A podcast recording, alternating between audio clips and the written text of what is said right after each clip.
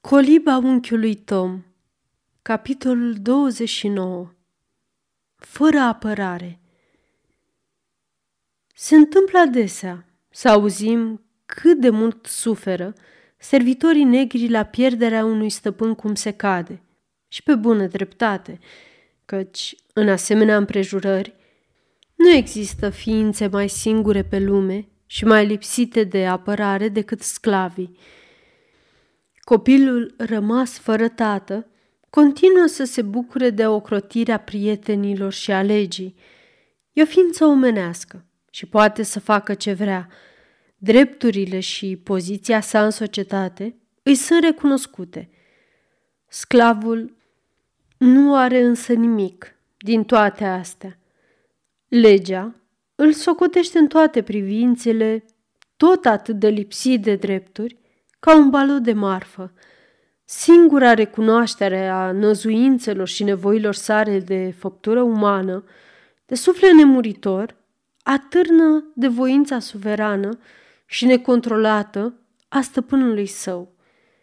Și când moartea răpune pe stăpân, sclavului nu-i mai rămâne nimic. Căci puțini sunt cei ce înțeleg să se folosească cu omenie și generozitate de puterea de care dispun, când nu au de dat socoteală nimănui. Asta o știe toată lumea. Și sclavul, mai bine ca oricine. El își dă seama că sunt mult mai numeroase posibilitățile să găsească un stăpân nedrept și rău decât unul omenos și binevoitor.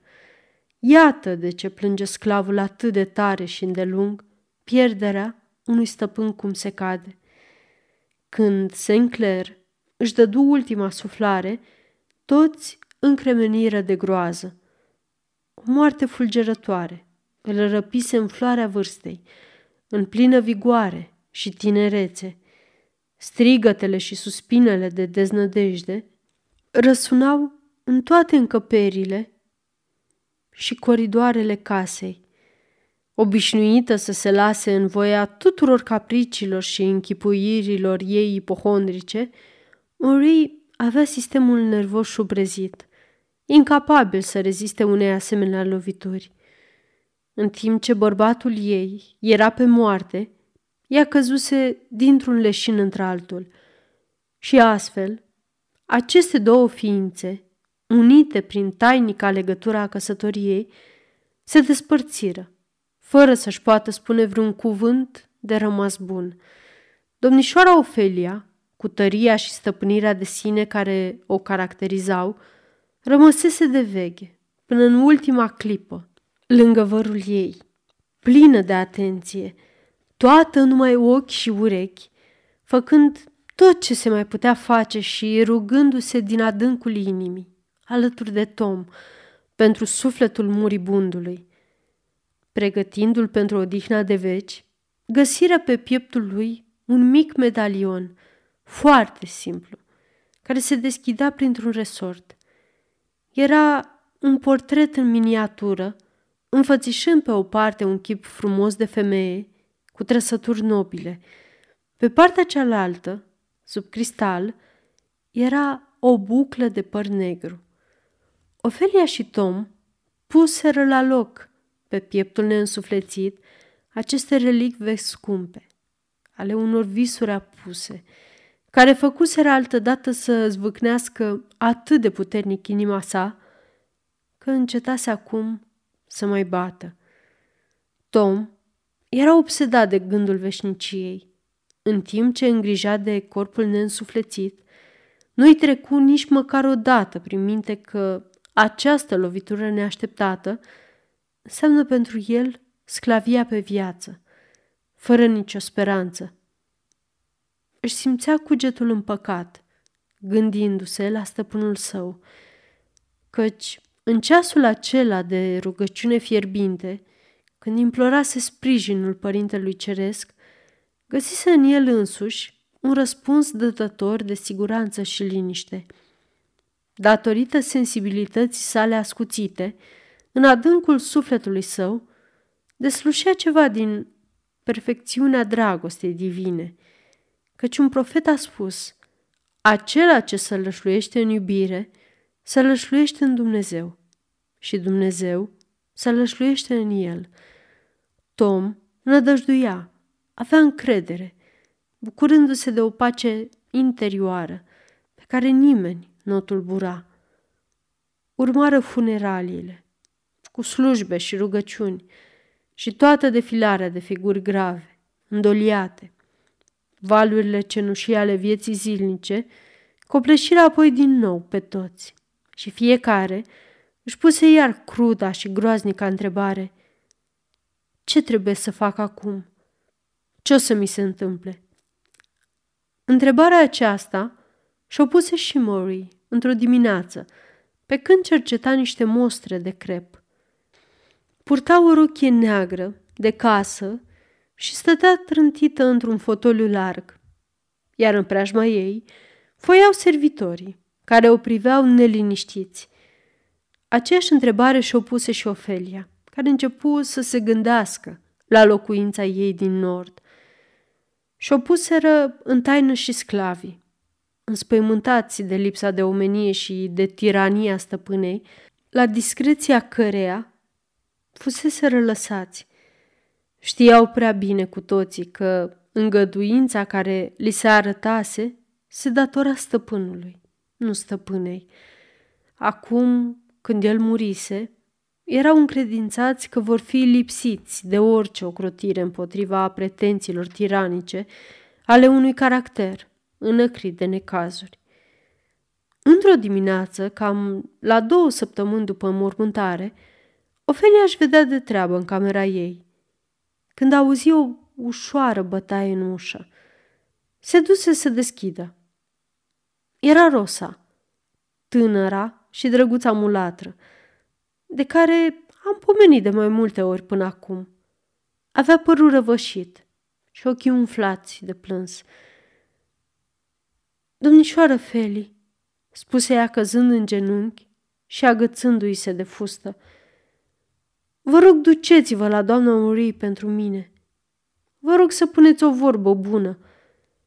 Are de gând să pună să mă bată cu biciul. Uitați-vă! Și întinse Ofelie o hârtie. Era un bilet scris de mână, cu caligrafia delicată a Moriei, prin care se cerea stăpânului unei case de corecție să administreze aducătorului biletului 15 lovituri de bici. Ce ai făcut?" întrebă Ofelia. Știți, doamnă Feli, m-am făcut tare repezită. Știu că e urât din partea mea. Încercam rochia doamnei. Dânsa mi-a dat o palmă și eu i-am răspuns obraznic, fără să mă gândesc la ce spun. Atunci mi-a strigat că o să mă învețe ea să-mi cunosc lungul nasului. Apoi a scris biletul ăsta și mi l-a dat să-l aduc. Mai bine m-ar ucide pe loc decât să fiu umilită în halul ăsta. Domnișoara Ofelia rămase pe gânduri, cu hârtia în mână. Să vedeți, domnișoară Feli, spuse Rosa, nu mi-ar păsa prea mult de bătaie dacă ar fi să o primesc de la doamna Morui sau de la dumneavoastră. Dar să fiu trimisă pentru asta într-un asemenea loc, la un om atât de îngrozitor. E o rușine de nedespus, domnișoară Feli. Domnișoara Ofelia cunoștea foarte bine acest obicei de a trimite femeile și fetele tinere la casa de corecție, unde erau date pe mâna unor oameni de cea mai abjectă speță, bărbați destul de josnici, ca să îmbrățișeze o asemenea meserie, pentru a fi supuse unei pedepse corporale rușinoase. Ofelia cunoștea toate aceste lucruri îngrozitoare. Întreaga lor semnificație îi apăru însă mai limpede acum, văzând trupul atât de mlădios și de firav al rosei, scuturat de plâns.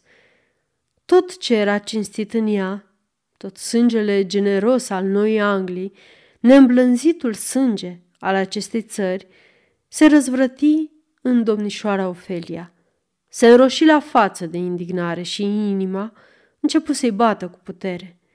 Dar cu prudența ei obișnuită și stăpânirea de sine, care o caracterizau, se reculese imediat.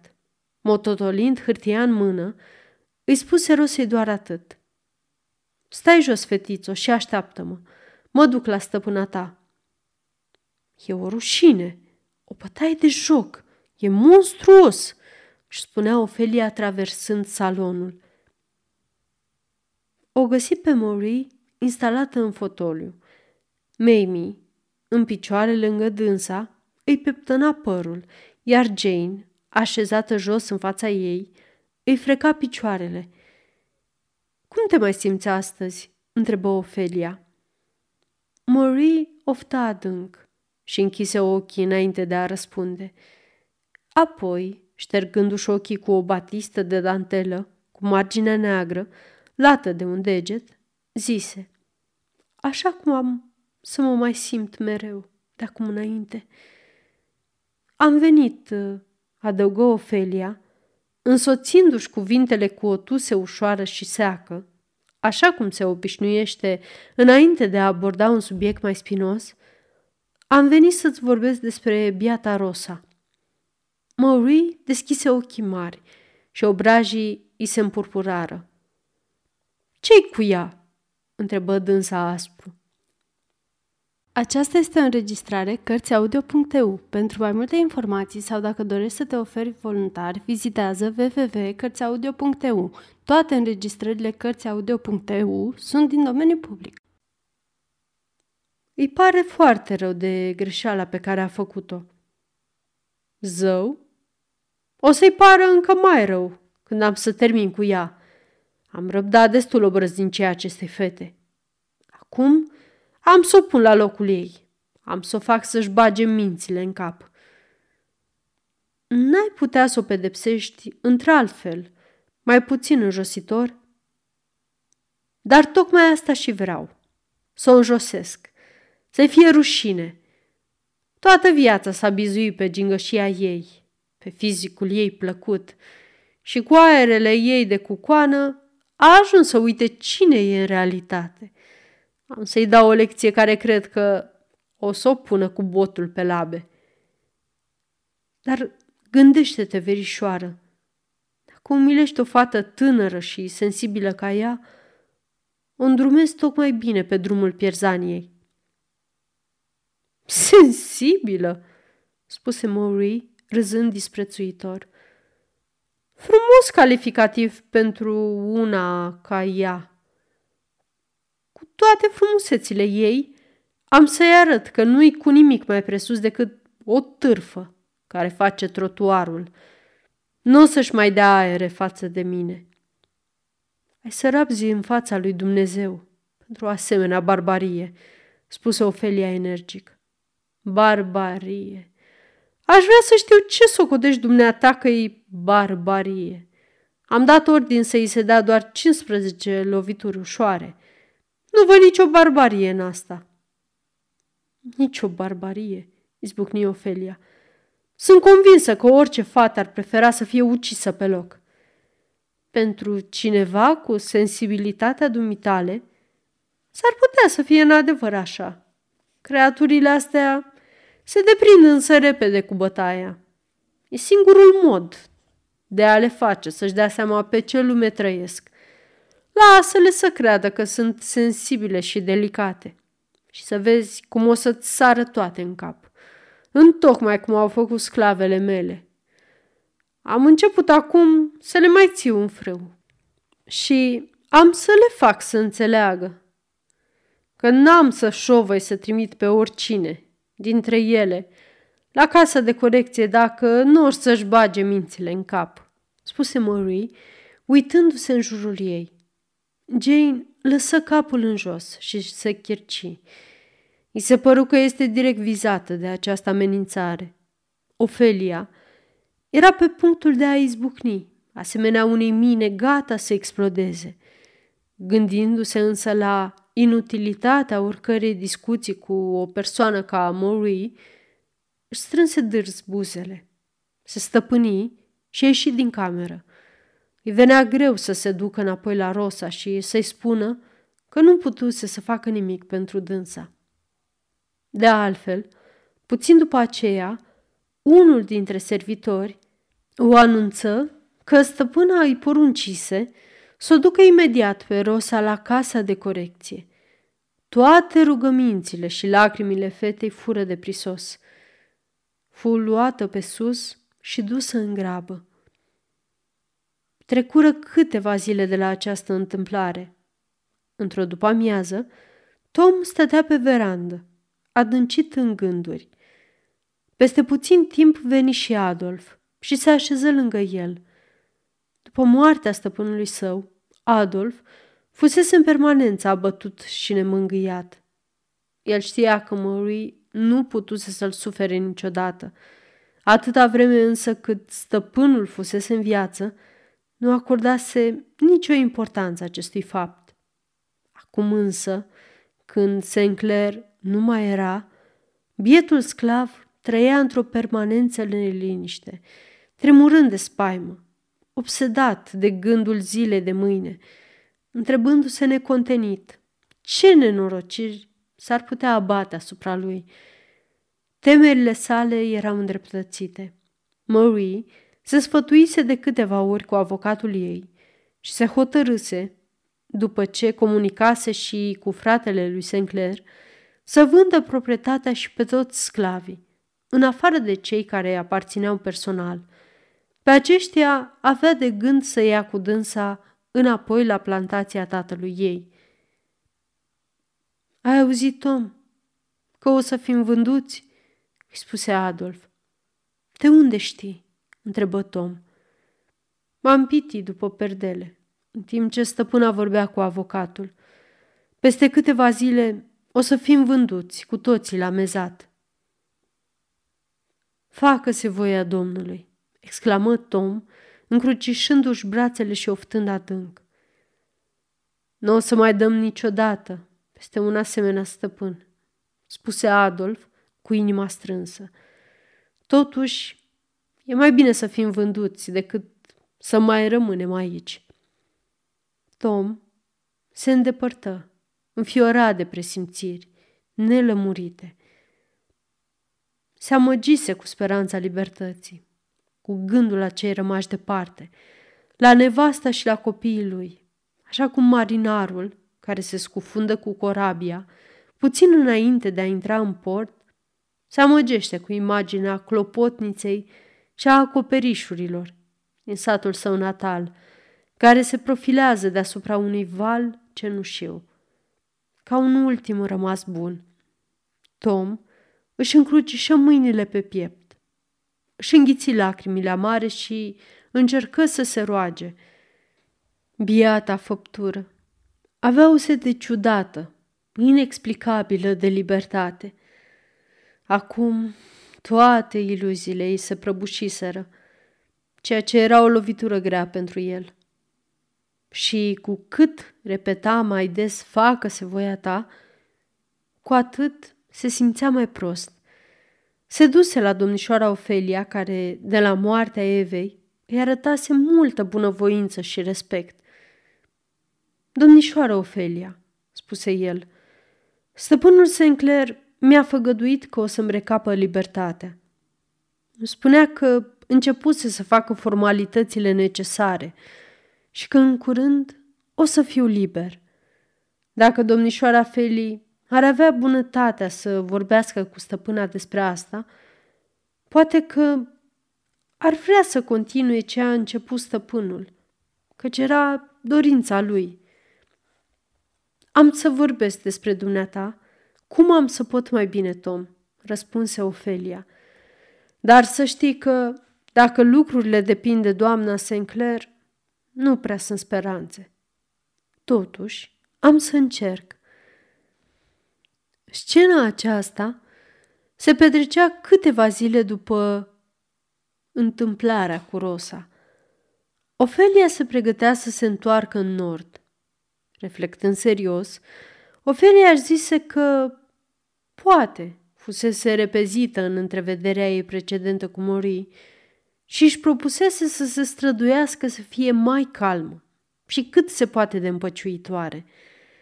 Așadar, buna femeie își luă inima în dinți. Cu nelipsita ei împletitură în mână, se duse în camera Măriei, hotărâtă să-i facă pe plac și să negocieze cazul lui Tom, cu toată îndemânarea de care era în stare.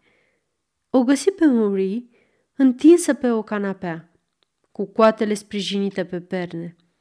În fața ei, Jane, care fusese în oraș după cumpărături, îi arăta mai multe mostre de stofă neagră subțire.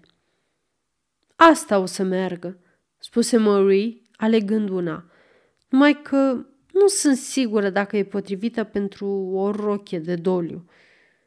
Vai, stăpână, replică vorbăreața Jane. Doamna general Durbandon a purtat vara trecută, după ce i-a murit soțul, o rochie de aceeași stofă. Cade foarte frumos. Ce crezi? zise Marie, adresându-se Ofeliei. Nu știu cum se obișnuiește, răspunse Ofelia. Dumneata poți să-ți dai seama mai bine decât mine. Adevărul este că n-am nici măcar o singură rochie pe care să o pot purta, zise Marie. Și cum am de gând să lichidez proprietatea și să plec săptămâna viitoare, trebuie să mă hotărăsc. Pleci atât de curând? Da, am primit o scrisoare de la fratele lui Sinclair și el și avocatul sunt de părere să pun servitorii și mobila la mezat, iar moșia să o las deocamdată în seama avocatului. Aș vrea să-ți vorbesc despre un singur lucru, se încumetă Ofelia. Augustin i-a promis lui Tom că o să le libereze și a început formalitățile necesare în acest scop. Sper că vei face uz de influența ta pentru a duce la capăt acest lucru. Nici prin gând nu-mi trece, ripostă aspru Marie. Tom e unul dintre sclavii cei mai de preț de pe plantații. Nu pot permite așa ceva. Afară de asta, ce nevoie are el de libertate? O duce mult mai bine așa cum e. Dar o dorește din tot sufletul și stăpânul lui i-a promis-o, răspunse Ofelia. Cred și eu că o dorește, se înfierbântă Mauri. O doresc toți, fiindcă sunt o șleată de nemulțumiți, care râvnesc întotdeauna ceea ce nu au. În ce mă privește, sunt din principiu împotriva emancipării. Atâta timp cât negrul e ținut din scurt și e supravegheat de stăpân, muncește destul de bine și e la locul lui. Eliberează-l și să vezi cum se lenevește. Nu mai vrea să lucreze, începe să bea și devine un individ josnic și nedemn. Am putut să constat asta de sute de ori. Nu e nicio pricopseală să-i pui în libertate. Dar Tom e atât de cumpătat, de harnic și evlavios. Mie îmi spui. Am văzut o sută ca el. Își vede de treabă atâta timp cât știe că e supravegheat. asta e tot. Dar gândește-te, dacă îl vinzi la mezat, poate să dea peste un stăpân rău. Stărui Ofelia. Prostii! exclamă Marie. Nici măcar într-un caz din o sută nu se întâmplă ca un sclav cum se cade să dea peste un stăpân rău. De altfel, majoritatea proprietarilor sunt oameni de treabă. În ciuda tot ce se spune. Eu am trăit și am crescut aici în sud și pot să afirm că n-am întâlnit vreodată până acum un proprietar care să nu se poarte bine cu sclavii lui, atât cât o merită. N-am nicio grijă în privința asta. Uite ce este, reluă Ofelia dârză. Știu că era una din ultimele dorințe ale soțului tău, ca Tom să-și recapete libertatea. Eu promisese micuței noastre Eva, pe patul de moarte, și nu cred că ai putea să-ți îngădui să disprețuiești această dorință. Marie își acoperi fața cu Batista și început să suspine, mirosind de mai multe ori sticluța cu săruri. Toată lumea e împotriva mea, se jelui ea. Nimeni nu se gândește la ce simt eu. Nu m-aș fi așteptat din partea dumitale să-mi răscolești amintiri dureroase cu atâta nesocotință. Nimeni nu se întreabă ce au însemnat pentru mine toate aceste încercări. Să ai o singură copilă și să o pierzi. Să ai un bărbat cu care mă împăcam de minune. Și eu sunt atât de dificilă. Și să-l pierzi și pe el. Văd că nu ți-e milă deloc de mine, după felul în care mi-aduci mereu aminte de toate astea. Și știi cât de rău îmi fac. Presupun că nu ești rău intenționată. E totuși foarte nedelicat din partea dumitale. Marie începu să suspine de zor, sufocându-se și dând ochii peste cap. Mamie fu imediat mobilizată. Să deschidă fereastra, să-i aducă sticluța de camfor, să-i pună comprese ude pe frunte și să-i desfacă copcile la rochie. Profitând de învălmășeala generală care se produse, Ofelia se strecură afară din cameră. Își dădu imediat seama că orice ar încerca să mai spună ar fi deprisos. Resursele Mariei în ceea ce priveau crizele nervoase erau nelimitate. După acest incident, ori de câte ori venea vorba de dorințele bărbatului ei sau ale Evei în legătură cu sclavii, doamna Sinclair găsea cu cale să facă o asemenea criză de nervi. De aceea Ofelia întreprinse singurul lucru bun care putea să fie de vreun folos lui Tom. Îi scrise doamne Shelby, povestindu-i necazurile credinciosului Tom și rugând-o să-i vină în ajutor. Însă chiar a doua zi, Tom și Adolf fură expediați, împreună cu încă cinci-șase negri, la un târg de sclavi. Trebuia să aștepte acolo până se va aduna un grup mai mare de negri, pe care negustorul urma să-i pună la mezat.